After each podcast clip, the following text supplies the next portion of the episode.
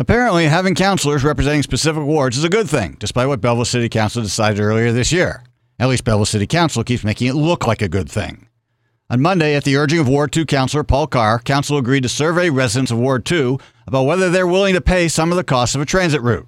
They currently have one that's being funded by provincial gas taxes, which run out this year. Ward 1 residents aren't being asked about their views on transit in Ward 2 or on transit generally. Earlier this month, Carr fought for and got approval for a start to reconstruction work on Farnham Road, not originally in the budget, but added after Carr argued the road was not up to urban standards. Kind of like several roads in West Hill, notably Catherine Street, which makes Farnham Road look like a new parking lot.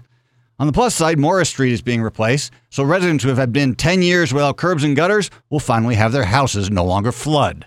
Not to mention Juan Hernandez and his vending machine business, which provided easy access to snacks for a neighborhood of people who largely don't drive and in some cases can barely walk. His council representation was a single councilor, Tyler Allsopp, standing in his defense. And let's face it, that defense won't rival Remember the Alamo for rallying cries anytime soon. So Ward 2 continues to get the kind of representation other areas of the city can only dream about, which is good for the residents of Thurlow, just not so good for at least some of the rest of us. I'm Bill Glisky, and that's the way I see things from the cheap seats.